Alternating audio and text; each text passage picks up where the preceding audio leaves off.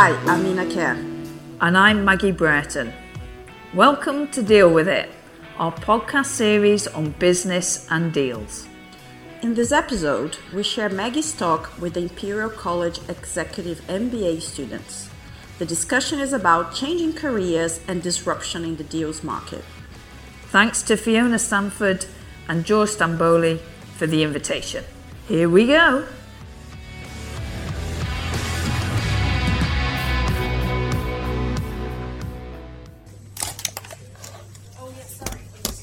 Right, hello. Hi, hi, Maggie. Yes. Hello, thanks for coming. No, no Hi. Uh, it's just And so when I saw on LinkedIn that they went and spoke at LBS, I decided it was a very good. Uh, to bring it over here. Thank you. Um, oh, it's not quite morning, afternoon, everybody. Um, so, Maggie Brereton was a partner at KPMG, there for 23 years, um, 20 of those years as a deal advisory practitioner. Uh, at the end of my career, I was a partner there, the head of UK transaction services, uh, on the board of KPMG. Uh, and in my day job, I did deals, I did the in deal piece of deals. So the diligence, the synergies, actually getting the deal done. Uh, and my sectors were mainly industrial and pharma. Uh, but I also have quite a broad range across different sectors because I also did the takeover or the defence of UK listed PLCs. So there's a whole different regime for their takeover, uh, and that was one of my specialties. So that led me to do really great, big, global, complex deals. So I'm one of the co-founders of EOS Deal Advisory, uh, and the other co-founder is Ina, who does apologise for not being able to be here. But let me just do Ina's introduction. Um, so she is also 20 plus years at KPMG, but she's a, a little more adventurous and international than me. I got all the way out of Yorkshire down to London, which is quite far enough. Thank you very much. Um, but Ina is Brazilian, uh, but actually lives in Denmark because she married a Dane uh, and has worked in France, in Germany, in Brazil, in Denmark, uh, and in the UK. So, and she does the post deal piece traditionally of the deal. So, super complementary. So, she does the complex carve outs, uh, the integrations, the stand ups. Um, and her sectors are oil and gas, chemicals, consumer, and then a bit of industrials as well. So, really great complementary skills. Ina and I have known each other. Oh, we were trying to work it out, but it's sort of 10, 15 years, long enough. And really focus on how did we make a decision to change careers? Uh, what were the sort of challenges around doing that, but also setting up EOS? And then talk a little bit about the deal market, what we see happening in the deal market, and some of the disruption uh, we hope to, to generate within that deal market. I knew I was going to change. And I think everybody within all of our generations uh, really have the opportunity to change careers now because, because you can, and you can be successful. And it was a few years ago, and I was walking to work in Canary Wharf. And I was kind of just thinking, and I asked myself the question God, are we really going to do this for the next five, ten years? And before I could think, my gut was screaming, no, no, no, no. And it really scared me because my mind, the rational part of me, was I've got a great career, I've worked really hard to get to the position that I'm in. Um, although my parents don't really understand what I do, they're very proud of what I do. There's a certain level of status that I have in society in my groups. So my the brain, the rational, was was suppressed, suppressed that thought, Maggie. And so I did, and I carried on. But I knew in my heart of hearts that there was I wanted to change, that I wasn't happy. And so the biggest learning for me around how is it that I could switch careers was that reconciliation between the gut and the mind, the emotion and the rational. And it takes time. And it took me a number of years to allow that to bubble up. And then Ina reminded me and said, I remember you ringing me when you'd done this walk after we'd made our decision to leave. And he said, Oh God, it was like a weight was off my shoulders. And I was just no worries. And I just thought, yes, this was absolutely the right decision. But before it, people come up and ask me for career advice. And what should I do? What do I want to do? And I was always a bit stuck because I thought, I'm really struggling to answer that question myself. So it wasn't until I, I got this clarity and got this reconciliation that I could make these decisions. So then we thought, what do we do? Right? Because, and I'm not advocating that you leave your job not knowing at all what you're going to do, but it worked for us. And then we could think, what are we going to do? We thought, as a good mathematician, so I degree in maths, I thought, oh, we should think of this like a Venn diagram. And on one side, I, am happy to be the sad mathmo. I'm, I'm really happy. On one side of the Venn diagram is what do you really like doing. Right? So, so what is it that we love doing? We knew that we still loved doing deals. Even after 20 years of doing deals, which are quite hard work, I still, I love them. I love the intellectual challenge. Uh, I love all the different people that you get to meet, all the different businesses that you have to go and really understand. Uh, I knew disruption was coming to this market, and I knew it involved technology, and I really wanted to be, you know, one of the people driving that. So we, we were really clear on what we liked, but it's kind of no good if you really like doing something, but nobody wants it. So you've got at the other side of the Venn diagram is the market demand, right? Uh, and so we went out to the market and spoke to absolutely loads and loads of people. Firstly, to figure out the market, but also with a recognition that we'd been 20 years, both of us, in the same organization. Right? And that's an institutional bubble. And everybody we've met, even though it's really different people, I'm meeting them, you know, as a big four partner. And that gives a certain level of interaction. So it was really important to get out there and broaden out our horizons. So we went out and met loads of different types of people, sort of little 22 year old internet guru, startup guru, who just looked at us like we were their mother. But anyway, uh, all the way through to sort of very established, you know, captains of industry and got lots of advice uh, uh, in between.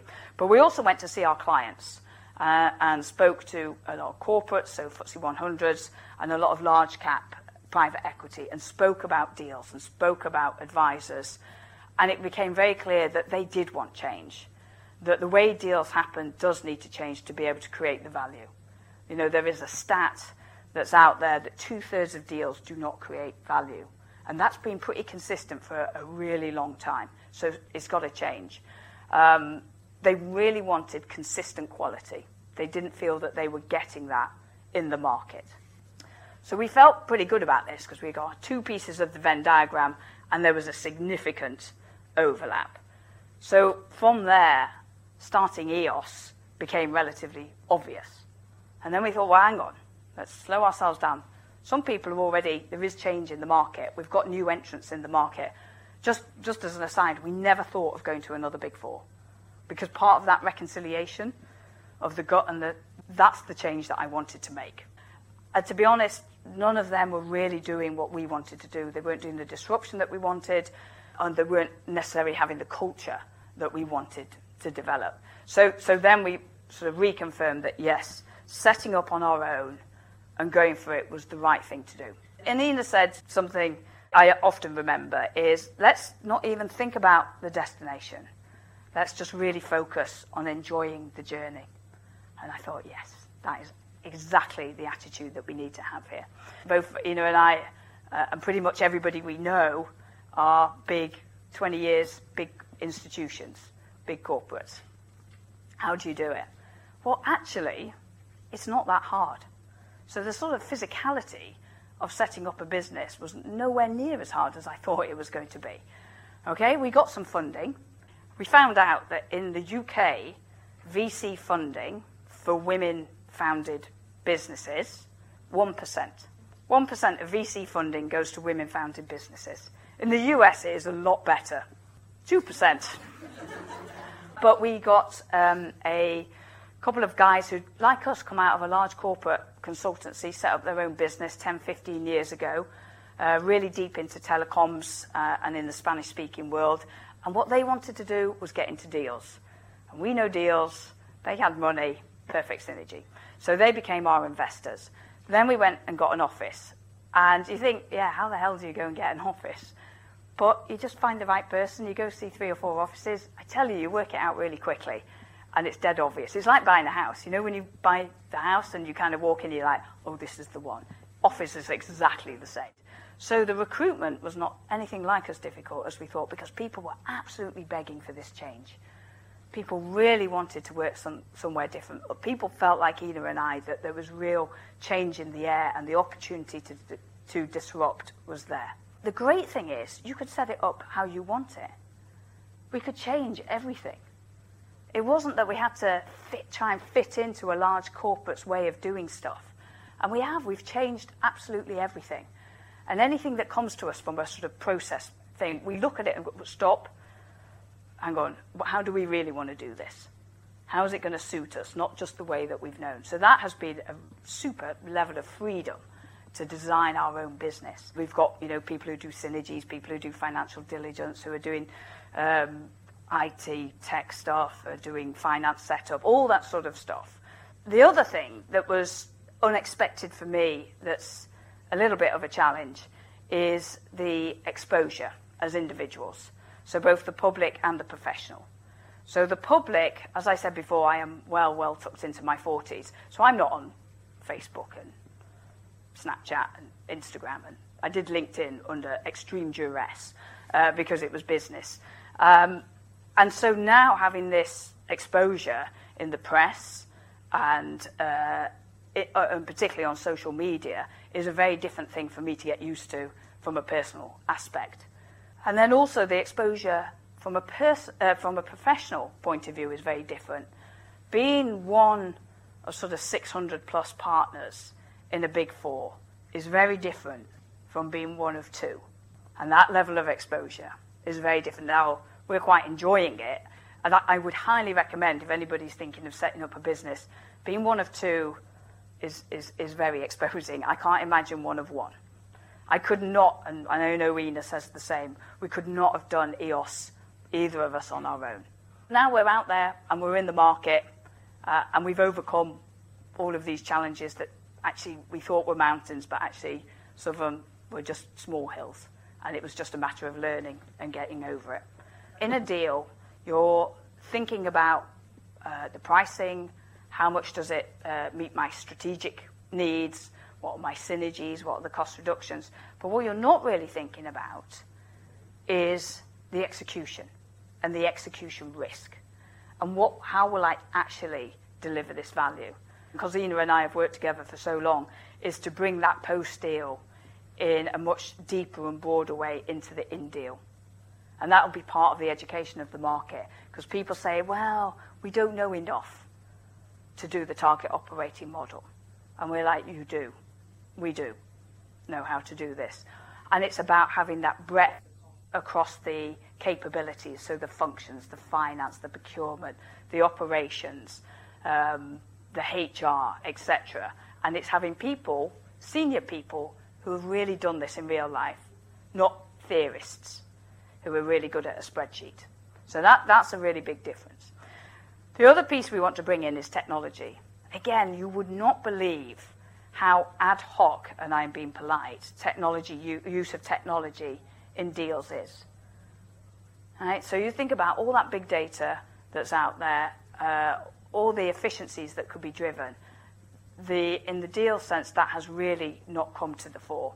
And so Ina and I, very early on, knew that one of our absolute musts for EOS is to give our 20 years experience and everybody else that we employ to the computer, to build up this knowledge bank, to build up this way of doing deals that then allows for a number of things. That consistent quality that clients want, you can start to get that. You can bring different people into the deal and have more time to think about different things around how you're going to deliver the value and how you're going to create the value. And the reason why these sorts of deals that are very complicated can now happen, and corporates have this opportunity to tidy up in this way, is because of the private equity and the change in the private equity market. So everybody knows they have a huge wall of cash. And they're getting more adventurous with that cash. So they are going into sectors that they wouldn't traditionally go into. They're going in for longer, which allows them to do more complex things. And they're looking at these businesses that aren't just all ready to go. They're prepared to do the stand up. So for us, that gives us a great deal flow. And then the other big bucket of deals that we see is the take private. And 2019 was uh, one of the highest years of take privates within the UK. And again, it's the private equities taking, so Advent taking Cobham, for example, is probably one of the highest profiles. And these deals traditionally they used to take it private, give it a bit of a restructure, give it a little bit of a squeeze, and then send it off again. Either relist it or sell it on. But actually, now it's about sum of the parts. So you're taking these private and it's a breakup because there are better owners for the different pieces of these businesses that have kind of come together historically through acquisition. So those are the two sorts of, of uh, buckets of deals, if you like, that we really see that we're going to go after. Uh, and then the third piece is the culture. But deals are about people, and, and, and you need good, talented people to do good deals. So how do you attract them? And speaking to uh, a lot of younger people, they are the attraction of that sort of blue chip firm, of that more traditional career, is just not there for them. Uh, because they don't see it as a, an environment, an inclusive environment. They don't see it as an environment where they're really going to get stretched and learn and have the freedom to try out new stuff.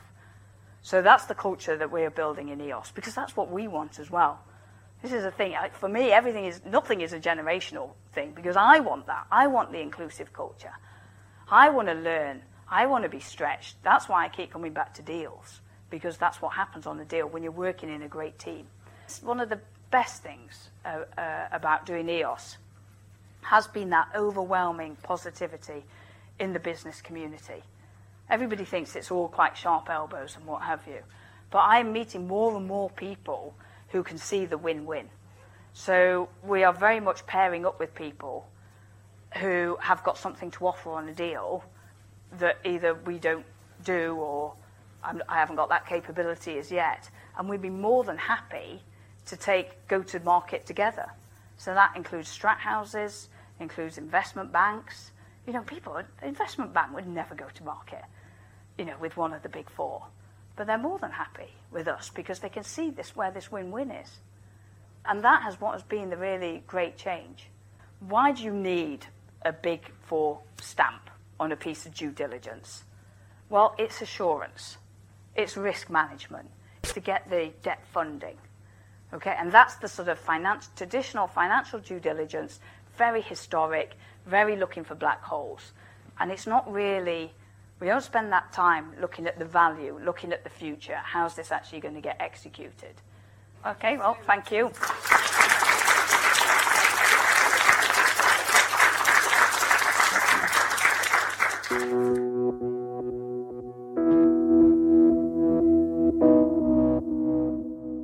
My name is Fiona Sanford, and I'm Director of Strategic Projects at Imperial College Business School.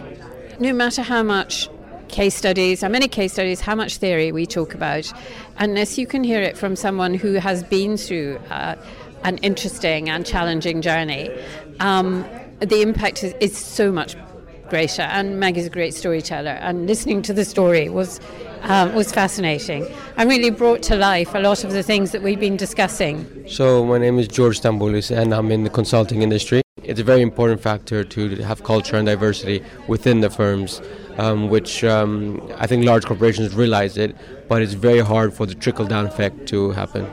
My name is Elizabeth Alamina, and I am the Customer and Partner Director at Oxford University Press. And it was really great to hear Maggie speak today, especially seeing an empowered woman starting her own business as a relatively young person in her career. It's really inspiring to hear from someone who's been able to leverage her experience and get out there on her own. And really, that talk about changing the culture is something that I hope to see more people take on board in the future. Emil, Emiliano Cardis. I'm leading the product design innovation for PepsiCo West Europe. I think it's very exciting to see this new lens um, of having a mission led, um, a transformational purpose, uh, not just for the business itself, but for the industry. I thought that was very powerful. Uh, and also, ver- also very inspirational about how they had the decision moment. Uh, they reflected on the decision, they took that choice, and then went on in the market and, and, found a lot of traction. So I think that's a really powerful way of going about uh, making that choice and then starting with a clear traction and dedication in a, in a pursuit of a, pur- a purpose. So my name is Haya Khalid. I'm from Saudi Arabia and I'm the director of the Saudi premarital screening program. For me to see her talking about her experience and how she took risk is very impressive. Uh, maybe not a lot of people are bold and courageous to do this big move, I'm Jack Tang. Uh, the company I work for is Arcadis, and I'm a senior project manager. So I think it's a positive that they've um, both have ventured out, started their own organisation, um, and you know, at the end of the day, I hope all the success from them, and I hope that it's potentially. Um, a bit of a, a, driver for all the other individuals that potentially wants to start a business in similar environments as well. So I think that's been great. My name's Sam Bonner, and I work for a marketing consultancy called White Marble. Firstly, as a woman, seeing um, another sort of strong female starting up uh, their own company about acknowledging culture change, working with a different team of people, and building something collaboratively because so often you fit into a culture rather than build it yourself. So it's really interesting to get that insight from it.